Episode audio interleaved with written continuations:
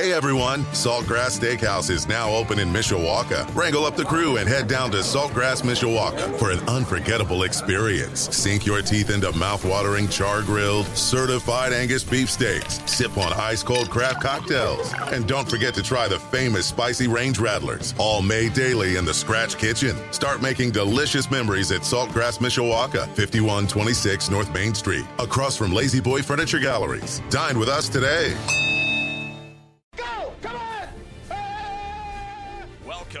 Budweiser's weekday sports beat Wow, don't blink. A lot of major intestinal fortitude going on here. on your home for Notre Dame football.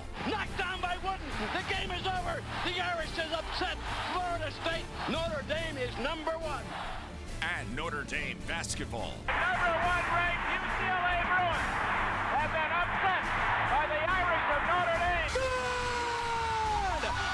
Arike Ogunbowale wins the national championship for Notre Dame. Plus fighting Irish hockey. They score! Jake Evans scores! Notre Dame 3.7 seconds away from a spot in the national championship game. The NFL and Major League Baseball. Oh my gracious. How about that? Sports Radio 960 WSBT. WSBTradio.com. The free WSBT radio app. Big time onions! Now, here's your host, seven time Associated Press Broadcasting Award winner, Darren Pritchett.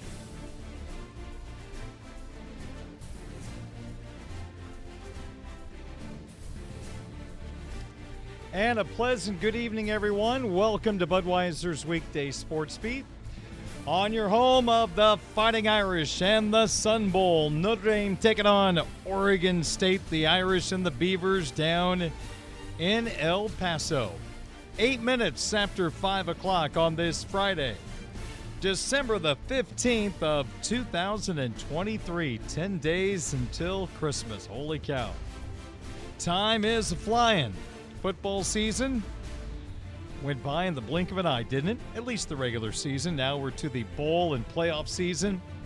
In college football, the NFL's coming down to the wire of their regular season, and now with college football kind of taking a back seat for a couple of weeks until the playoffs start. The NFL, there's like going to be a game on Thursdays, Saturdays, Sundays, Mondays, nonstop National Football League action. And for Bears fans, I feel like you've got a little better product to be entertained. At least the defense is looking a whole lot better. Season's there in greetings. Chicago. Holy cow, what's going on? Holidays, Midland Engineering.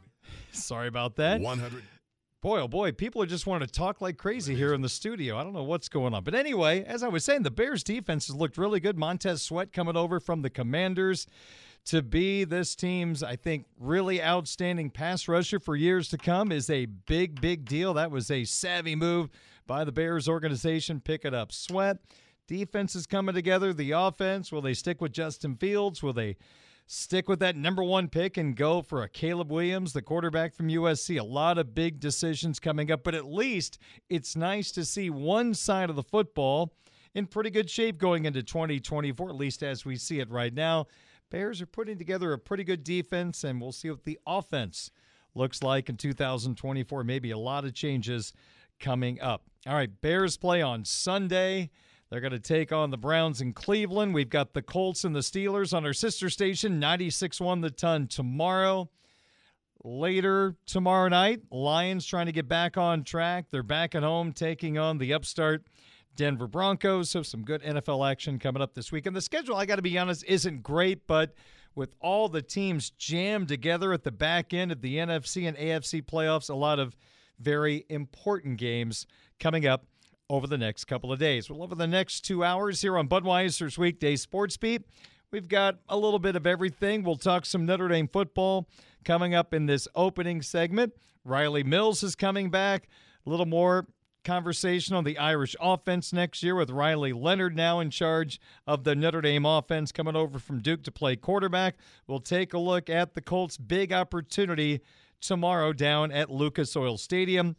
Later on in the hour, some thoughts on the offensive tackles that will be available atop the 2024 NFL draft, including Notre Dame's Joe Alt. He may not be the number one tackle selected. He'd be my guy, but I watch this guy every day and some of the other guys that might be considered ahead of Alt. I haven't seen as much, but I can think of one play in three years where I said, What happened to Joe Alt? It was that play at Louisville where he just something happened. I don't know what it was, but got off balance, pushed back. It was bizarre to see because it never happens. And I think that might be the only time it happened in three years. And I'm just looking at the top of the draft. There are a lot of teams that are looking for that left tackle. You can draft, put him right on the field as a rookie, and then they are your guy for the next decade, protecting your quarterback's backside if your quarterback is a right handed thrower. We've got our Twitter question of the day coming up. We'll look at the college football playoffs. If we had a 12 team playoff this year, we've got a look back at some of my friends on the program talking about Riley Leonard joining this Fighting Irish football program. Coming up in the six o'clock hour, it's kind of a, a, recap and a montage of some of the thoughts from my co hosts and guests throughout the week talking about new Notre Dame quarterback Riley Leonard. So that comes your way in the six o'clock hour. And we've got some sports wagering talk in Sizzler, back to back three and one nights. Yeah, I got to admit, I'm embarrassed. I did take the Chargers plus three, but the other three hit last night, so that makes it a little better. Still embarrassing to take the Chargers when they lose 63 21, and we're down 42 nothing at halftime. Six, seven minutes into the game, it was over. I'm like, well, I better hit the player props because Chargers plus three is not the right side. That's when you go live and you start jumping on the Raiders a tad bit, but that was not a good pick. But my Michael Mayer over 19 and a half receiving yards hit last night. He had 39, two others hit. We'll recap those picks coming up at the end of the program. And also, I've got my six pack of NFL selections. They'll come your way in Sizzler.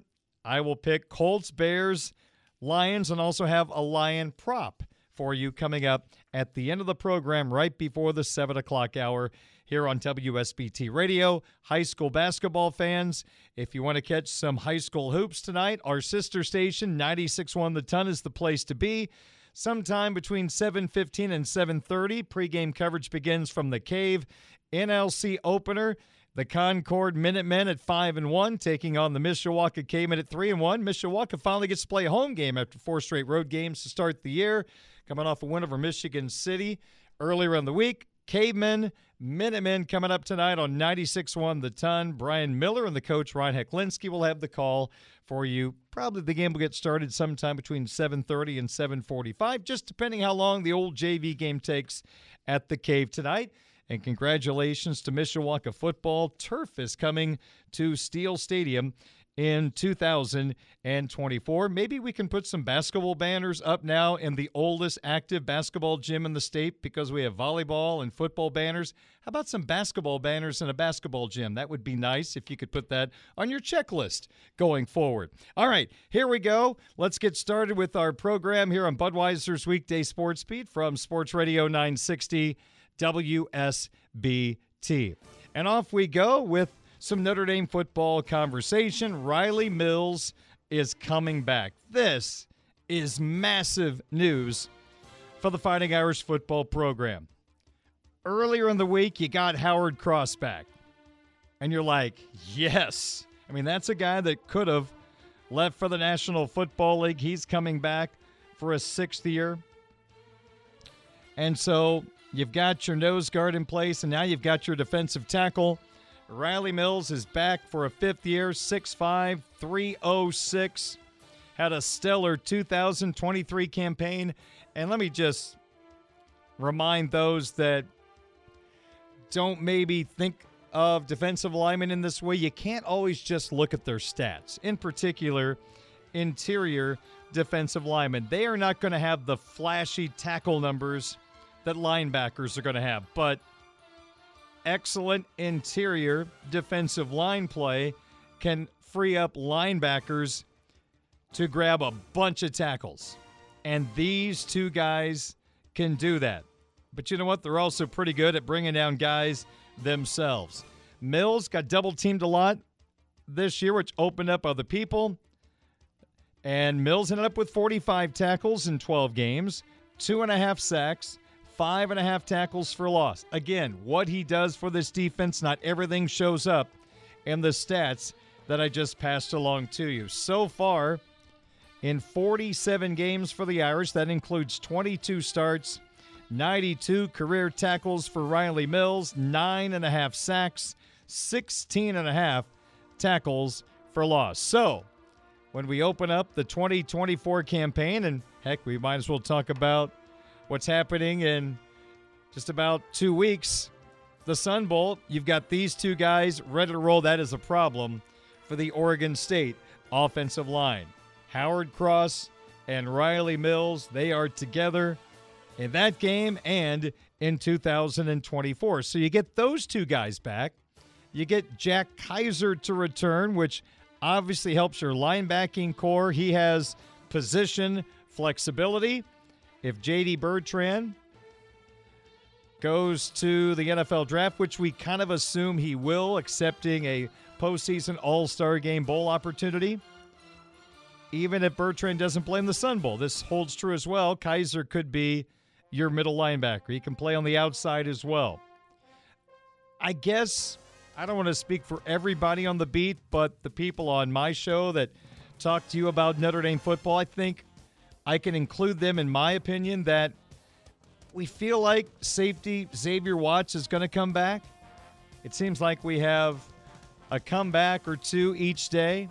It's been kind of quiet today. Mills last night. So nothing from Xavier Watts. So maybe that's a really good sign. The Nagurski Award winner led the nation in interceptions. Looks like he might be back at safety.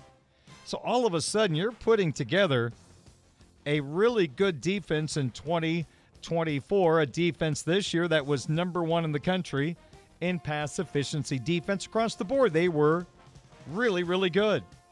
Now you lose Cam Hart to the National Football League. We expected that. This is a good thing. When you have kids developing, making plays, excelling, wanted by the next level, this is a major positive. Of course, you want to see your favorite players play all four years at Notre Dame, but if you get three years out of players and they're off to the NFL, that means that position coach is doing some really, really good things to get that player ready and excelling here at the University of Notre Dame. So, not all bad. So, right now, the Irish will be without what I count six starters for the Sun Bowl. Quarterback Sam Hartman, a change of heart, will not play in the Sun Bowl against Oregon State. Hello, Steve Angeli. He'll get his first start here in South Bend for the Irish. You've got running back Audric Estime over 2,300 rushing yards in his Notre Dame career. Number seven was awesome for this program. Great on the field. I think he was great for the program overall. You turned on a Notre Dame game if you're not a fan of the Irish and like, wow, man, that seven guy. He's physical, he's big, but man, he's got some good feet as well. He reminds me of that other old Notre Dame Pittsburgh Steeler running back, Jerome Bettis. Audric Estime was so good for Notre Dame. The Sun Bowl for Notre Dame also without your two starting offensive tackles. This is probably the biggest concern short term of anything. You lose your anchors, maybe the best offensive tackle combination in college football. If they're not number one, I will safely say they're in the top five. Joe Alt and Blake Fisher. And you look at the Fighting Irish offense. This is going to be an early look at 2024. I'm excited to see Aamil Wagner, 6'6, 288. One of the guys that has an inside opportunity at a starting spot in 2024. Also missing on defense, linebacker Maris Liufau. And just mention this guy, cornerback Cam Hart. Hart departing for the Sun Bowl means Jaden Mickey gets that opportunity to start opposite of Benjamin Morrison. I'm sure we'll see a lot of Christian Gray as well, who excelled as a young player in a limited role for the Fighting Irish this year. So, a lot of big names gone. Maris Liufau going to the NFL, opting out of the Sun Bowl again. You could see some parts moved around. You might see a little bit more of the young guy, Jaylen Sneed, in this game. Probably a whole lot more if J.D. Bertrand opts out. Moving parts again, Kiser going to the middle more than likely. Could mean a little bit more of Mr. Sneed on the field, which I'm sure most Irish fans are looking forward to. Up next in our opening topics for this Friday, a lot of buzz within the Irish fan base, and rightfully so, about Duke quarterback Riley Leonard joining this Fighting Irish football program. You would have to imagine a little bit of what we saw at Duke, we will see here in South Bend. Riley Leonard was really good in the RPO system. You can have a read option play where it's not always going to be the running back now getting the football, which is kind of the way it was with Sam Hartman and maybe a Jack Coan. Now you've got a major threat running the football at the quarterback position. So the read option is going to be a little more challenging for opposing defenses in 2024 with Riley Leonard at quarterback. We saw him against the Fighting Irish 18 carries, 88 yards when Duke decided to unleash Riley Leonard carrying the football. It changed the complexion of that football game. This great Notre Dame defense had their hands full with Leonard running the football. That's what this coaching staff is hoping to create here at Notre Dame. Riley Leonard causing havoc running the football. Loading the box has been an issue for a while now for Notre Dame offenses. It was again this year against teams that were at least halfway good on the defensive side of the football. There were not many pushbacks by the Fighting Irish offense. Now you've got a bit of a trump card against loading the box. Riley Leonard has to be accounted for, unlike Sam Hartman, and that is going to be a major plus for this Notre Dame defense. Plus, man, this guy's big, physical. Again, I'm not going to compare him to Tim Tebow of Florida. That's a Heisman Trophy winner, but he has that it factor. He has that physical body look, can take over a game running the football. He just got that it factor. And if you want to watch the Duke Clemson game from last fall, the first game of the year, Duke, at that time we could call it an upset over Clemson. Leonard catches your eye in that ball game. And to me, I mentioned this to, I believe, Eric Hansen on last night's program. Riley Leonard seems like a Marcus Freeman quarterback. What do I mean by that? We all know Marcus is a terrific defensive mind, an outstanding defensive coordinator at Cincinnati, and one year at Notre Dame. And defensive coaches normally love the offense to eat up time, run that football well, no turnovers, no short field for the defense. You want to rest your defense as a defensive coach. You want to keep them on the sideline as much as possible, keep them fresh. An outstanding running game can do that. Sam Hartman is a guy you don't turn down, trust me. This guy had impeccable numbers at Wake Forest in the slow mesh offense and the pro style. And with other variables around him not excelling, it didn't work out as well as we maybe thought it was going to. We thought he was the trump card for eight men in the box, but there were other difficulties around Sam Hartman that made that much more challenging. So, yeah, you don't turn down Hartman, but now you've got a guy that can help control the football, power running game enhanced even further. I think a defensive minded coach loves Riley Leonard how he can take control of a football game. And I think Leonard's running ability, again, can help you with people loading the box against this Fighting Irish football team. It helps when the traditional run game is not going the way you want it to. Leonard can offset that. You don't have Audric Estime anymore. As of right now, and again, I hate to say that, but we're not to the end of the portal yet for this cycle. January 2nd, I believe the portal closes. I feel like I need to say, as of right now, anybody we talk about is still with Notre Dame, and we hope they're going to be with the Irish at the Sun Bowl and beyond. But right now, Jeremiyah Love and Jadarian Price would be your top running backs, we would assume, for the Sun Bowl and into 2024. So the read option with Leonard and Love, I love that. Can't wait to see that. That's going to be a lot of fun. The passing game, I think, is a little bit more up in the air. A young man in Riley Leonard that I think still has room to grow throwing the football. He still has a ceiling that he has not reached, and I'm very excited about that. Still inconsistent making all the throws. This year, the injury against Notre Dame slowed him down. 2022, the, the Duke schedule was weak. This year, Louisville, Clemson, Florida State, Notre Dame. A lot more difficulties. And again, the injury was a factor, but the numbers took a major step back in 2023. Can the Irish offensive coaching staff make Riley Leonard a better thrower of the football? That is the biggest storyline of the offseason. Because if you can get Riley Leonard to be a more consistent thrower of the football, when you couple that with his running ability, the RPO system, you have a chance to have an extremely exciting offense. An offense that you, as an Irish fan, would be eager to see each week. You hate the six days in between games because you want to see these guys again. You know, it's a big if, and, and but, but it's possible. So, getting Riley into this system,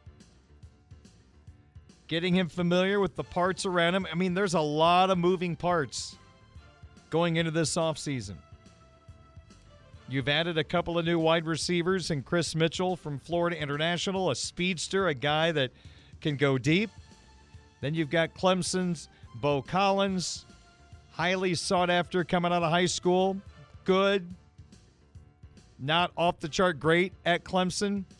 We've heard about Clemson's wide receivers, not as good as they were when they were winning national championships. And we'll see if Collins can take a step up in his level of play under new wide receiver coach Mike Brown. Maybe they add the Wake Forest kid, Jahmal Banks, who I think would be the best of the three portal additions. This would be a pretty big one. When I first heard it, I was like, eh. Then I dug into it a little more, and I see now why people have wrote that, yeah, this Banks kid could be a big addition. Sounds like he's visiting, so that is a major positive. But Riley Leonard will be joining an Irish program. Just mentioned the two new starting tackles. That is a massive storyline as well in the offseason. Aamil Wagner, is he ready to go? Tosh Baker, he's been around here a while. Is this his time? Does he get passed by by another player further down the line? It appears Notre Dame's got some offensive linemen that they feel really good about that are coming quickly. Let's see if Baker can grab a spot, or is it somebody else that's going to jump up and grab a tackle spot? Interesting offseason for the Irish offense. Some familiar guys Alt, Fisher, Estime, Tyree, Merriweather. For a year, Hartman, all gone. New parts coming in. Last year, the offense, great against teams that were, eh, against teams that are, eh, it was, ugh. So a lot to work on, to build on from this year. Schedule, as of right now, in between Texas A&M and Florida State, extremely positive for Notre Dame to get rolling. If you win at A&M, there's a really good chance you're undefeated when Florida State rolls to South Bend. And then we start talking about big picture getting to the 12 team college football playoff in 2024. 531, we're in the midst of our opening topics for Budweiser's weekday sports beat for this Friday. Now we go to the National Football League, and it's one of those games that could look even more important when we get to the last week of the regular season and we're into tiebreakers to figure out who's going to the postseason. Because right now, the AFC kind of has a train wreck from the four seed down to the 11 seed. All those teams are separated by one game. Included in that demolition derby, the Indianapolis Colts, who start this weekend as the seventh and final seed in the AFC. The Colts are seven and six. We've forgotten about Anthony Richardson now, the number four overall pick out of Florida. Quarterback went down with a shoulder injury. Gardner Minshew has taken over. There are moments he makes you cringe, but the kid has played extremely well. The, they battled through Taylor going down with an injury. Zach Moss jumped back into the starting running back spot. Well, the Colts, when you think big picture and tiebreakers and head to head, they've got the Steelers at Lucas Oil Stadium tomorrow. Pittsburgh is also 7 and 6 as of right now. The Steelers are the 6th seed, the Colts are the 7 seed. The loser of this game obviously falls to 7 and 7, and how far down the line will they tumble? There are 6 teams in the AFC that are 7 and 6. They are seeded 6 through 11 right now. In order, Steelers, Colts, Texans, Broncos, Bengals, Bills. So you've got the Steelers and Colts playing. Then below the playoff line, the Texans, who will not have quarterback CJ Stroud this weekend, suffered a concussion at MetLife Stadium against the New York Jets last Sunday, a game that the Texans lost, and it wasn't even close, surprisingly. So now the Texans, with their backup quarterback, they have to go to Nashville to take on the Tennessee Titans, who got a boost of confidence, that incredible comeback on Monday night, knocking off the Miami Dolphins. Texans without Stroud. Let's see what happens. Davis Mills will get the call, the former Stanford quarterback, against the Titans. Then you've got the Broncos. They were one and five. Sean Payton has turned this ship around. They are seven and six, and since giving up 70 points to the Dolphins earlier in the year, the last seven games, Denver is number one in the NFL in takeaways, number one in third down defense, and only giving up 16 points per game. And they've beaten some really good teams along the way. Kansas City and Buffalo, Buffalo highlight the list.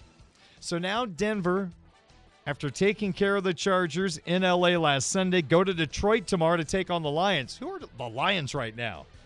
They looked like a contender for the number one seed in the NFC three weeks ago. But things have changed. When they're on the road, outside, Jared Goff has had his issues. That's well known. But now they're back at Ford Field for this matchup. Denver against the run, not the greatest. Maybe Gibbs and Montgomery give this offense a lift. You got to watch out for Patrick Surtain, the former Alabama star, now the star of the Broncos defense at corner. Not many teams have thrown at Sertan, and the Irish, I'm sorry, the Denver defense has gotten creative with that fact.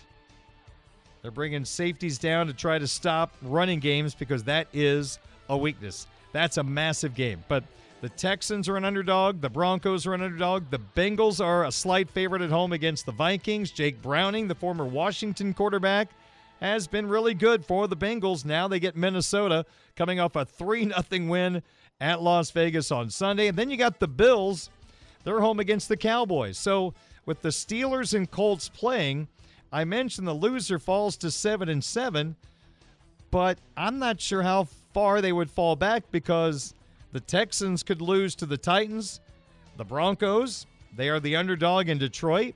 Bengals probably beat the Vikings and the Bills Cowboys a coin flip. So maybe the loser does not fall down too far and then we'll have a bunch of teams at 7 and 7. But Colts and Steelers, that is going to be a massive contest down in Indian. Colt fans, you got to be thrilled right now. Did anybody feel like this was going to happen? Seven and six, especially with Anthony Richardson out of the lineup, done for the year with shoulder surgery. You got to feel really good right now. Colt fans have to feel like they're playing with house money at the current time. And they should, in my opinion, beat the Steelers tomorrow. That gets them to eight and six. And if the Jaguars lose to the Ravens Monday night, Colts and Jaguars are tied for first in the AFC South. Massive game for the Horseshoes. All right, 536 is our time. My name is Darren Pritchett. When we come back, a little offensive tackle discussion. Joe Alt may not be the first tackle taken in the draft, but that doesn't mean he doesn't go in the top 10. We'll have that conversation coming up. Plus, our Twitter question of the day is on the way before the end of this 5 o'clock hour. My name is Darren Pritchett. Thank you so much for joining us on 960 AM WSBT. We are streaming live at WSBTradio.com, the WSBT radio app, and a video feed of the studio coming your way on the Twitch app. We'll be right back.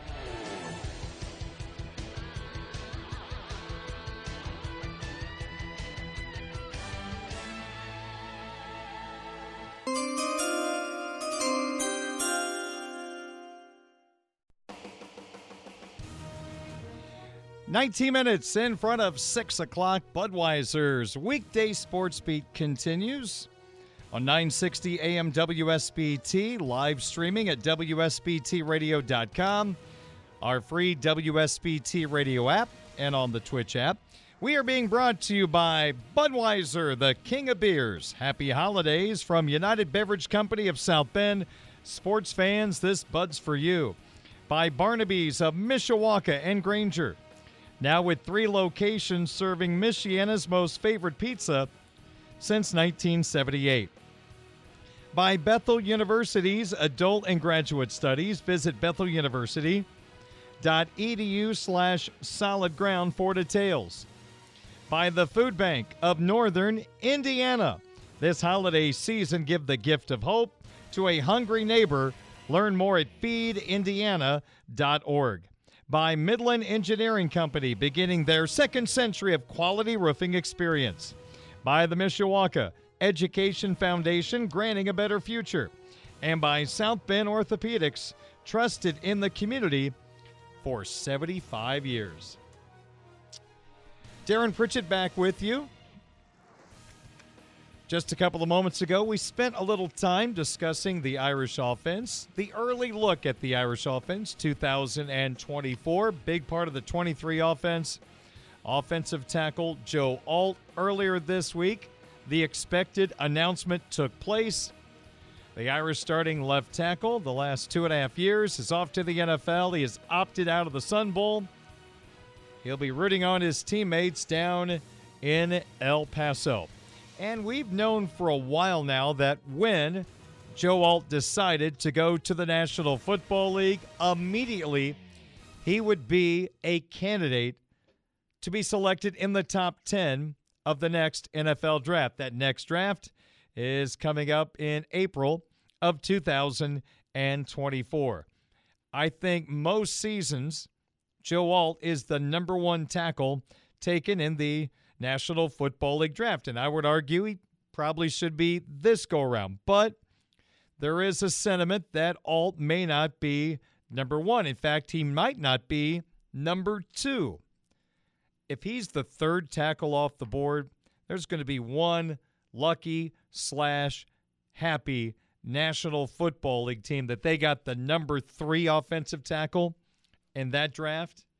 It feels like when the Baltimore Ravens two years ago took Irish safety Kyle Hamilton. I think we all knew this was an impact player immediately and over a long term. But we know how the NFL draft works. It's all about the quarterback position, it's about defensive ends, getting after the quarterback in a pass happy league. Then you need great offensive tackles to slow down those pass rushers. Well, this is a year in which apparently there are some high end offensive tackles that could be taken all in the top 10. One of the more respected draft analysts, he has done it for such a long time, kind of the godfather of the NFL draft. That's ESPN's Mel Kiper Jr. He had a conversation recently on ESPN about the upcoming NFL draft. And this is what he had to say, quote, basically, because number 8 to number 15 is a similar grade. So you're really splitting hairs there. So you would say number 15, he could be number 8, could be number 9. It's a very similar grade. Basically, they almost have the same grade. It's just when you stack them up. It's basically how I put them in. I could have easily put alt a little higher.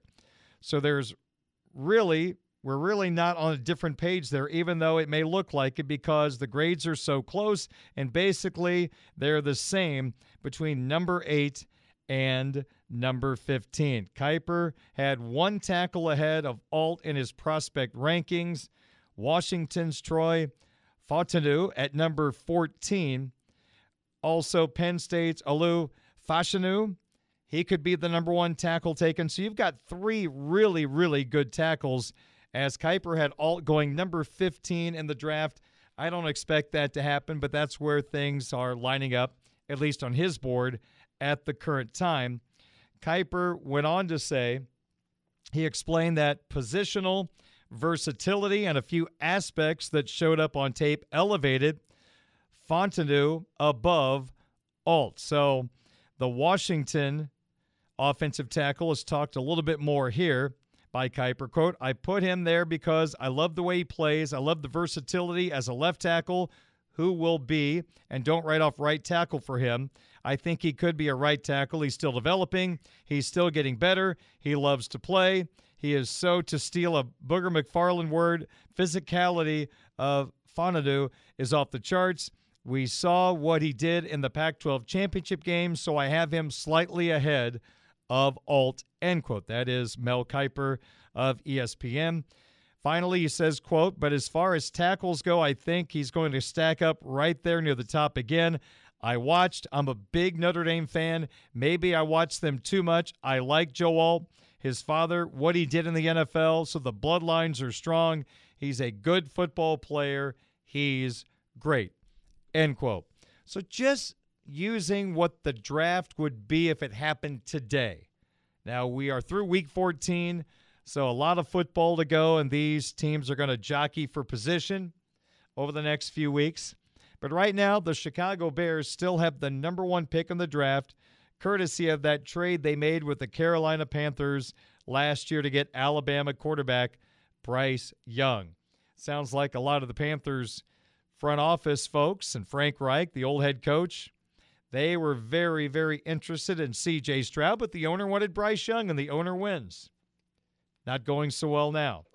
Carolina, one win on the season. So the Bears, more than likely, it sounds like, they'll move Justin Fields and take a quarterback like Caleb Williams. Even if the Bears keep Justin Fields, you would have to imagine they're going to move out of the spot, accumulate more picks to continue to develop their roster. New England would be number two right now. It sounds like Bill Belichick won't return as head coach. They probably will go after a quarterback because Mac Jones – just has not worked out. Granted, put in a tough spot with the weird offensive coordinator setup last year in his sophomore campaign.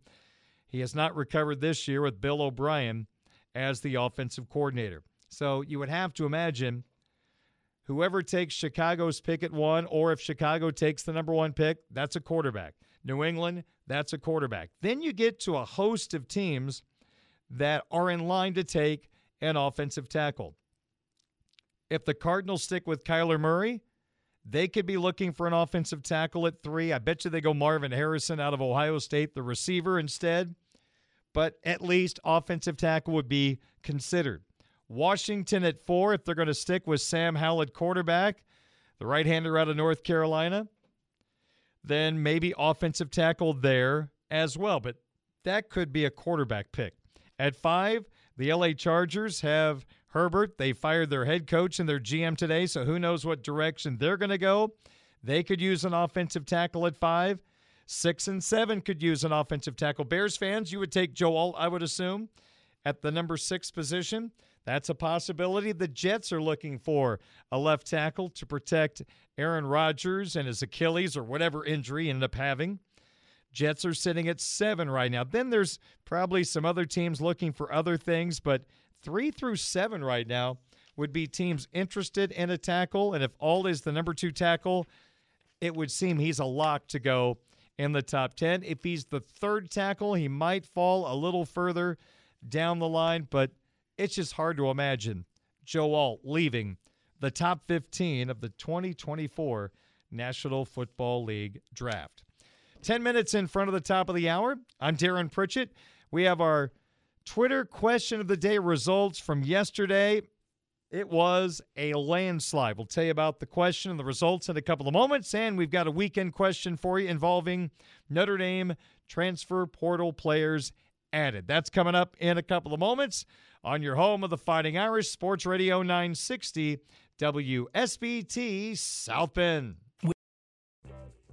This is the Budweiser's weekday sports beat Twitter question of the day from Sports Radio 960 WSBT.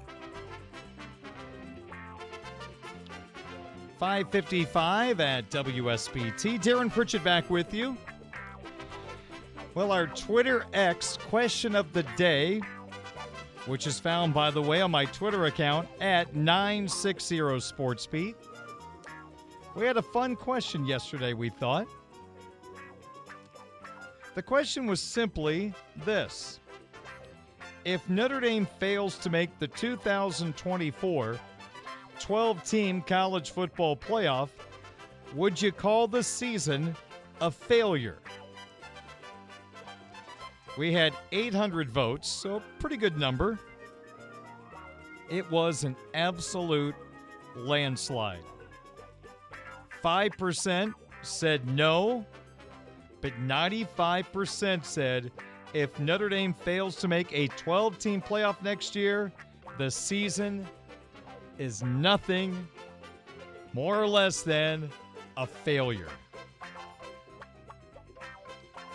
Well, you've got those automatic bids to go to conference champions. Of course, the Irish cannot be a conference champion. They cannot be a top four seed in the college football 12 team playoff. The best they can be, even if they're number one in the rankings, they would only be the five seed and might have to play in the snow and the cold at Notre Dame Stadium against a 12 seed just to get to the quarterfinals of the college football playoff. That's the path. Players would be ready to roll. But if they don't make that 12 team playoff, you think the season's a failure, simply put. Very interesting. We appreciate your vote. And honestly, I can't blame you for voting that way especially with the talent it looks like the Irish have coming back on the defensive side of the football. The running game should be in good hands. We'll see what the passing game looks like. You got to worry about the tackles, but this looks like a team that is building towards something very good. The schedule, as of right now, appears very doable. So if you go 9 and 3,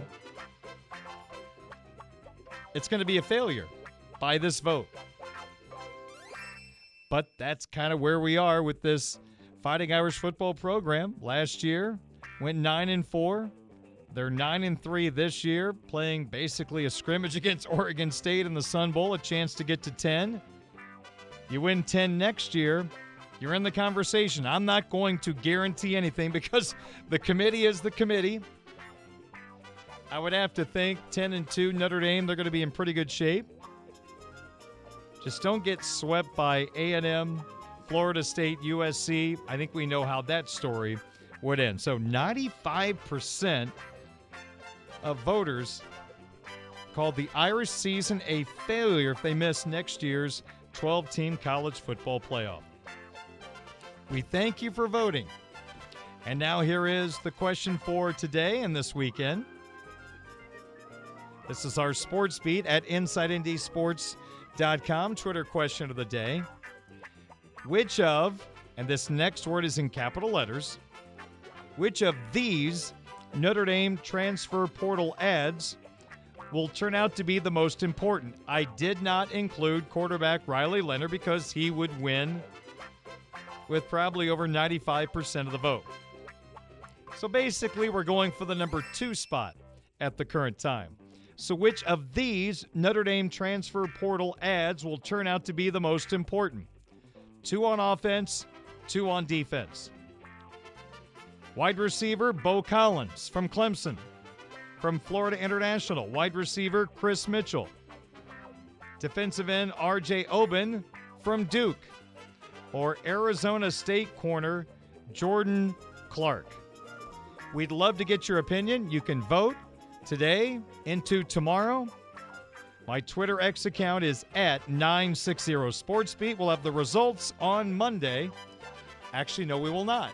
We don't have a show on Monday or Tuesday or Wednesday or Thursday or Friday. I'm off again next week. Move vacation before Christmas because we're kind of busy the week after Christmas with a lead up to the Sun Bowl and the Sun Bowl itself. So we'll put this one on the back burner, of the results. We'll get them to you on the 26th of December when the program resumes. Until then, enjoy our question and enjoy the holiday season.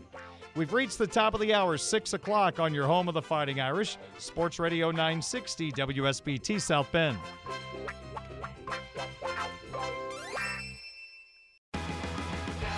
You can listen to Budweiser's weekday sports beat live or on demand with our free WSBT radio app. Just search WSBT Radio in the App Store and Google Play. Now, back to local sports talk on Sports Beat with your host, Darren Pritchett. All right, this is a bit of a shorter segment because I wanted to spend some time in the next segment offering you a collage of conversations from the week centered around the addition of quarterback Riley Leonard to the Notre Dame football program. So that segment is coming up next. It is fun to look at what the college football playoffs would look like this year had there been a 12 team playoff. And there could have been a 12 team playoff, but that alliance that didn't last very long ACC, Big 12, Pac 12 they basically blocked the 12 team playoff. So, what could it have looked like? It's very interesting to see the bracket. Number one, Michigan would sit around and wait for one heck of a first round matchup. Number eight, Oregon hosting number nine, Missouri. Number four, Alabama, a conference champion. They would interestingly get the five seed Florida State, who will take on the 12 seed Liberty. Could Liberty beat Florida State without Jordan Travis? Well, Florida State's defense is still off the chart awesome. But without Jordan Travis, the offense looks a whole lot different. So if FSU got by Liberty, it would be fun at this point to have Alabama and Florida State play in the quarterfinals to settle the whole conversation once and for all. Then in the bottom half of what would be a 12 team bracket this year, the two seed, the Washington Huskies, the champions of the Pac 12. And I hope you caught our show last night. If not, check it out on demand at WSBTRadio.com or the WSBT Radio app. Former South Bend Tribune Notre Dame football writer Mike Vorel, now with the Seattle Times, offered us some good insight on Washington.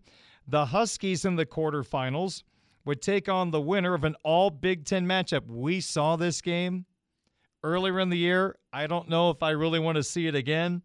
It would be the 10 seed Penn State going back to Columbus, where it was an offensive disaster, taking on number seven Ohio State. So you could have Washington and the Buckeyes in the quarterfinals. And the bottom part of the bracket, at the very, very bottom, you got the champions of the Big 12, the Texas Longhorns, as the three seed in the quarterfinals. They would get the winner of an all SEC matchup. Ole Miss, Lane Kiffin in the playoffs. All those press conferences would be really good. It would be Ole Miss going between the hedges to take on the six seed Georgia. Amidst all the controversy with Alabama and Florida State, could the committee explain to me how Florida State is the five and Georgia is the six? If we're having this conversation about Florida State being this level of team without Jordan Travis, wouldn't Georgia smoke Florida State? So why is Georgia behind Florida State? At the end of the day, eh, but to make the committee look better, they probably should have thought about that. They didn't. Here we are. So you could have in the quarterfinals Michigan versus Oregon, Alabama, Florida State, Washington, Ohio State, Texas, Georgia. That's what we have to look forward to next year. In fact, Arizona, I think, would be the four seed. They would be kind of the champions of the new look Big 12 if you use this year's records. Hmm. That's where there's a problem. More on that later. 615 at WSBT. A Michiana tradition continues. Welcome to Budweiser's weekday sports beat on Sports Radio 960 WSBT. Here's your host, Darren Pritchett. And we welcome you back to Budweiser's weekday sports beat on Sports Radio 960. WSBT also home for the Sun Bowl, Notre Dame taking on Oregon State. Well, the biggest news of the offseason occurred earlier this week when former Duke quarterback Riley Leonard jumped out of the transfer portal and picked the Fighting Irish of Notre Dame. We spent all week talking about Riley coming to South Bend, so I put together a montage of some of our conversations with my co hosts and guests here on Budweiser's weekday sports beat, including ABC 57's Allison Hayes. Well, you know, I'm a numbers girl, so I always like to throw the stats out there, but just stats aside, when he first put his name out there that he was going into the portal, he just, regardless of ability, regardless of his athletic capability, he feels like a Notre Dame guy, right? Like coming from Duke, you know, he's got the academics, he's got that sort of presence about him. Um, he is, you know, got that personality. He's got all of those sort of intangible things. So that aspect of it, I definitely like. I, I don't hate this pickup by any means if you're going into the portal. Um, uh, do I think he's going to be spectacular? Do I think he's a Heisman candidate? Do I think he's leading Notre Dame to a national championship? I don't know that I would get that excited about it, but I think he's a good quarterback. And I think that he is a good enough passer that he can help the offense, but he can also provide that boost with having the ability to run and, and keep the defenses, uh, you know, honest. So that side of it, I, I think – I, and I think that he's probably better than Angeli. I, is that fair? I don't know because we haven't really gotten to see Angeli. He's not gotten that fair shot yet. And, you know, hopefully Angeli's going to have a spectacular bowl game and then they're going to battle it out in the spring. And, eh, you know, may the best man win. And maybe that competition is what Angeli needs if he sticks around through all of that. Um, but looking at the numbers, in three seasons at Duke, 4,450 passing yards and 24 passing touchdowns. 1,224 rushing yards and 19 touchdowns. But the thing I like the best of those stats, only 10 total interceptions. So he plays clean. And we've heard different things about him. You know, I don't know. We and I've seen him do some really good things with his legs. I wouldn't say that he's super fast though, but he's just able to kind of make things happen with his feet. He's able to, you know, break away, break off, and make you know get that first down when they desperately need it. Then there was Blue and Gold Illustrated's Notre Dame football recruiting insider Mike Singer. We spent some time talking about the new Irish quarterback, Riley Leonard. I, my article that I did on it was the experts react. So I talked to two um, guys at On3, uh, JD PicKell and Charles Power, who you know are kind of national analysts and you know big college football junkies, and then Blue and Gold's Tim Hyde, who I uh, do regular uh, YouTube content with. Um, and uh, yeah, I mean, both all, all, three guys really raved about this pickup. Um, I, I, I, think this is JD told me specifically like this is about as good as Notre Dame could have hoped for. I mean, you're getting arguably the top passer out of the transfer portal, um, especially among the upperclassmen. Like, yeah, maybe Dante Moore, you know, because he has three years, four years left, or whatever it is. But you get Riley Leonard. Um, you know, in terms of just kind of that one year rental thing, Riley Leonard might be the best one out there. So it's it's a nice pickup for the Fighting Irish. And uh, yeah, there we can dive into it here. So, as someone who follows, you know, I, am following a ton of sports, right? You know, MLS, you know, European soccer, and obviously like NFL, NBA. When someone is a free agent, the team who is looking to sign that free agent got to do. They're like detectives. They have to figure out why does this team not want to re-sign you, right? So, you know, if you're playing for the Bulls and the Bulls don't want to re-sign you, and on the Pacers, so what what do I not see? Like, so you kind of have to learn right? Why are they out there? So for college football, it's kind of becoming that. Like, why is Sam Hartman hitting the portal? Um, you know, because he maybe wants one last hurrah, make some good NIL money before, you know, maybe being an NFL backup, right?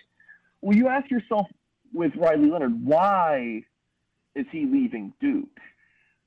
And it, it's not anything that's like a not good reason. Like he still can be a day one. Like he could still be a first round pick. It's not like he is leaving Duke to go cash in at Notre Dame. He's leaving Duke. His head coach left, and it's Duke. Right? He can really elevate himself, his draft status. Um, he has so much untapped potential here, Darren. So his reasons for coming here all kind of the boxes are kind of checked where it's not it's not some kind of cash grab. Um, you know, being the you know the Notre Dame quarterback and all the NIL opportunities for him. He does have serious NFL potential. Um, like you said, he could have been you know like a day two, uh, maybe day three pick if he came out this season. Um, you know, after three years at Duke, but he's going to go to Notre Dame and not only get those NIL opportunities, but you know, he can be. I mean, he's 6'4", 212 pounds, um, and can really move and's got a pretty decent arm. Notre Dame hasn't had that in, in quite close to a decade um, at the quarterback position. So it's, it's, I think it's really exciting times for Notre Dame. Um, it is a, in my opinion, it's kind of like a high floor, uh, excuse me, high ceiling, and I think kind of a lower floor, right? Um, he could bust at Notre Dame if he just, you know, he, we know he's an outstanding athlete, but you know, well, I, I know what a lot of with Duke, who's a lot in the short passing game. Um, so we'll see what he's like as a downfield passer at Notre Dame and, and kind of how he adjusts to the Irish offense, Darren. That's a key. Um, but uh, yeah, for sure. But I mean, who, I mean, who else is Notre Dame going to get? I mean, you, could could Notre Dame have gone out and got a better quarterback than Riley Leonard in this transfer portal? Um, so I think you got to be really excited if you're a Notre Dame fan.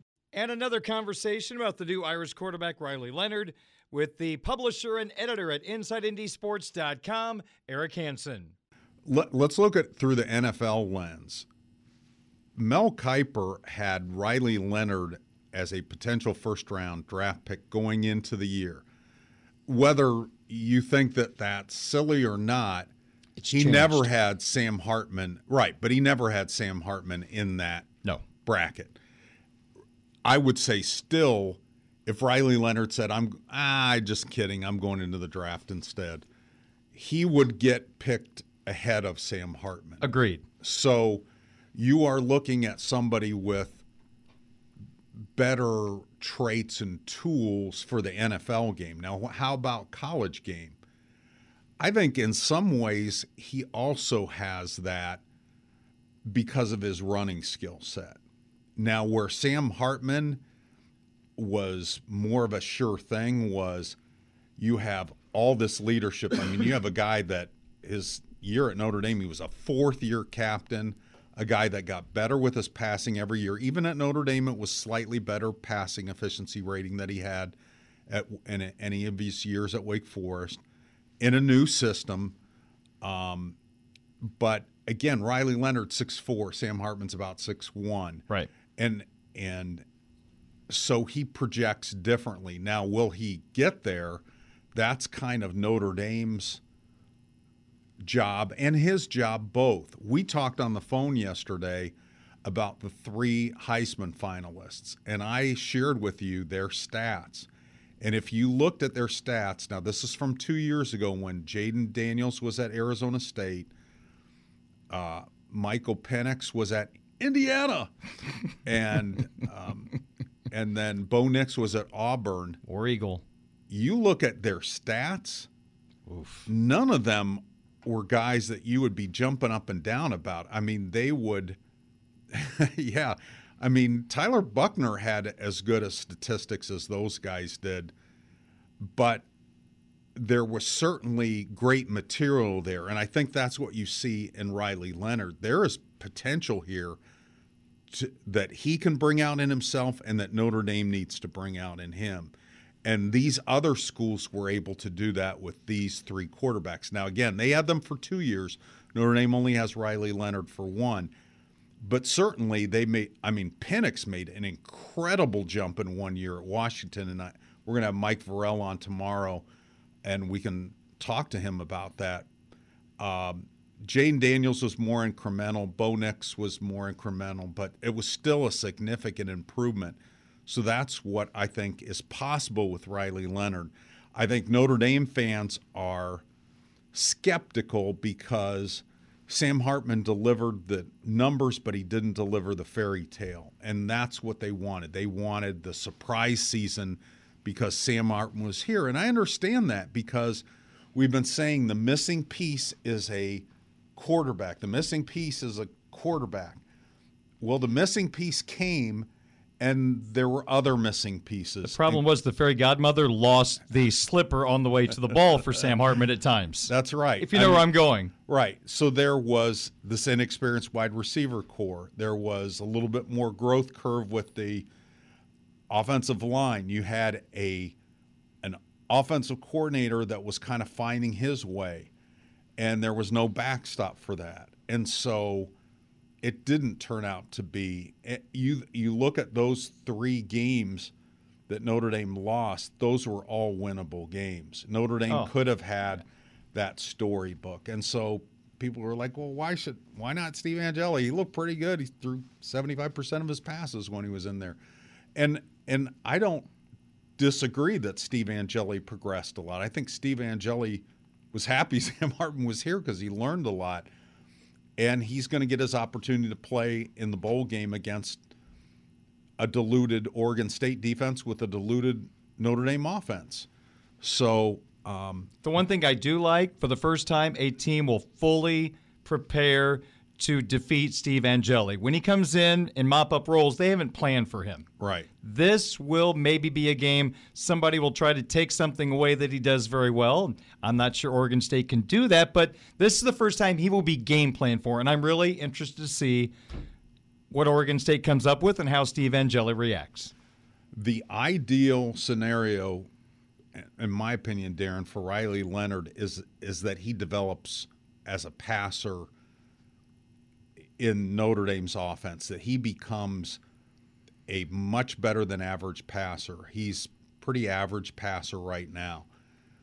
He gives you one skill set already that helps you defeat the loaded box, and that's his running ability. You can load the box against him, Notre Dame was able to get work their way out of it, sometimes with the Ian Book, sometimes with DeShone Kizer, where they didn't necessarily have to have that downfield. But boy, when they had both, like 2015, bingo. I mean, that was what you really wanted. Could you give our listeners a great example? And this was fantastic when you told me this yesterday. But the Hurricane game down in Clemson, if I'm not mistaken, that's the right game? Correct. When Notre Dame, they were getting stuffed. CJ Prosise couldn't do anything against that Clemson defense. The Irish switched up how they attacked that loaded box. And what you saw that night, Eric, you believe could be sort of a trump card for the Irish this year with Riley Leonard. Right. So Notre Dame got down in that game with crummy defense and crummy offense, and then they were working their way back. And Clemson was stuffing their traditional run game. And, and this is Nick Martin, Ronnie Stanley, uh, Quenton Nelson, younger Quenton Nelson, younger Mike McGlinchey, but I mean, a pretty darn offensive line full of pros. And they were getting stuffed. And so Notre Dame went to the quarterback running game with DeShone Kizer, and they also started throwing to CJ Prosise, who had been a wide receiver, and got him on the edge. And they crawled back into that game and were a two point conversion away, and some bad two point conversion decisions prior to that, but a two point conversion away from getting into that. It was a s- similar scenario against, and people will laugh now, against Temple, but that year in 2015, Temple was a top 25 team. Matt Rhule was their coach. They had the defensive player of the year. Um, and they were really difficult to run a traditional run game. And again, DeShone Kizer in that game became the antidote. So in the Clemson game, he was Notre Dame's leading rusher 55 yards on 14 carries, one touchdown. Um, and his passing, he was about, you know, a little over 50%, a couple of touchdowns, threw an interception, got sacked four times, so that took off of his running yards. But he was the reason Notre Dame got back into that game. And CJ Prosise did a great job. He had four catches for 100 yards and one touchdown, rushing the ball, 15 carries, 13 yards. That's how much Clemson stuffed their running game. So not only could they load the box, they also had NFL front four, too, and front seven. And so Riley Leonard gives you an answer to that. But again, if he can give you two answers to that, so that's why Notre Dame's 2015 offense was so effective all season because they had Will Fuller on the outside, they had a running game, and then they had DeShone Kizer. And what they didn't have was a defensive coordinator, and they had Brian VanGorder, and that cost them from getting to the playoff that season. I want to read something to you as we talk about Riley Leonard joining this Fighting Irish football program. You laid out he is a dynamic runner. He is physical Yep. running the football. The game against Notre Dame, he did not have a great passing day, but he was a difference maker. He turned the game around when Duke decided to give him the football more, kind of like you were just talking about in the Notre Dame games. So I asked an analyst who has broken down his film just to give a couple of thoughts on Riley Leonard. My main question was how would you describe his arm strength? I call it adequate. Was I being fair in that analysis? And the analyst told me yes good enough, not elite. He has zero elite traits. He has good traits, but nothing elite. Ball pl- placement is below average, and his deep ball throwing is below average. Now, on Twitter, I made the comment when all this was announced, when people started talking about, and I did not agree with this, that Riley Leonard can make all the throws. Now, you can make all the throws once, Eric, but that doesn't mean you make all the throws. You have to do it consistently. So I asked someone that you are familiar with that knows a whole lot about Duke football this question Is the narrative that Duke's lack of skill caused Leonard's passing numbers to suffer while at Duke? Is that fair or off the mark? And they responded, eh, there's some accuracy in that. They got better play from the wide receivers last season than this one. But I agree with the point you made on Twitter. If he could make all of the throws, he'd be going to the NFL. Right. That doesn't mean Notre Dame's getting a bad football player. That's not what I'm saying.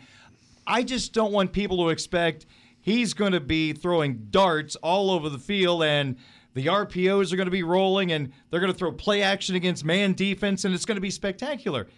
He has the capability, Eric, I think, to do that. But what we have on tape right now shows he is not a complete passer. Again, with his pedigree running the football, I would call him a high football IQ guy. Physically, he's ready for the NFL. The missing trait is consistency throwing the football. I even had someone say this to me that he's Ian Book 2.0 to an extent. He'll read the first progression and then he'll take off and run. That's one person's opinion. Not saying that's fact, but that's people I've asked giving me their assessments. So, of all that information I gave you right there, do you agree with any of that? Does anything stand out from that conversation?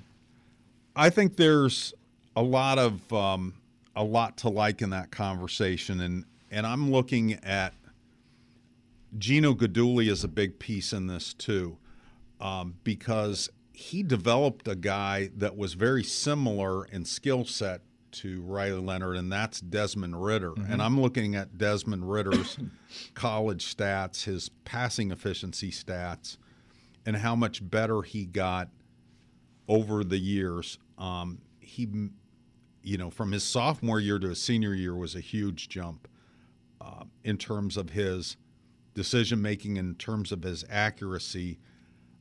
Um, and so this will be helpful. This is a player that's in Gino Guidugli's wheelhouse in terms of I can help him with the run game, I can help him with the pass game, I can help him toggle back and forth.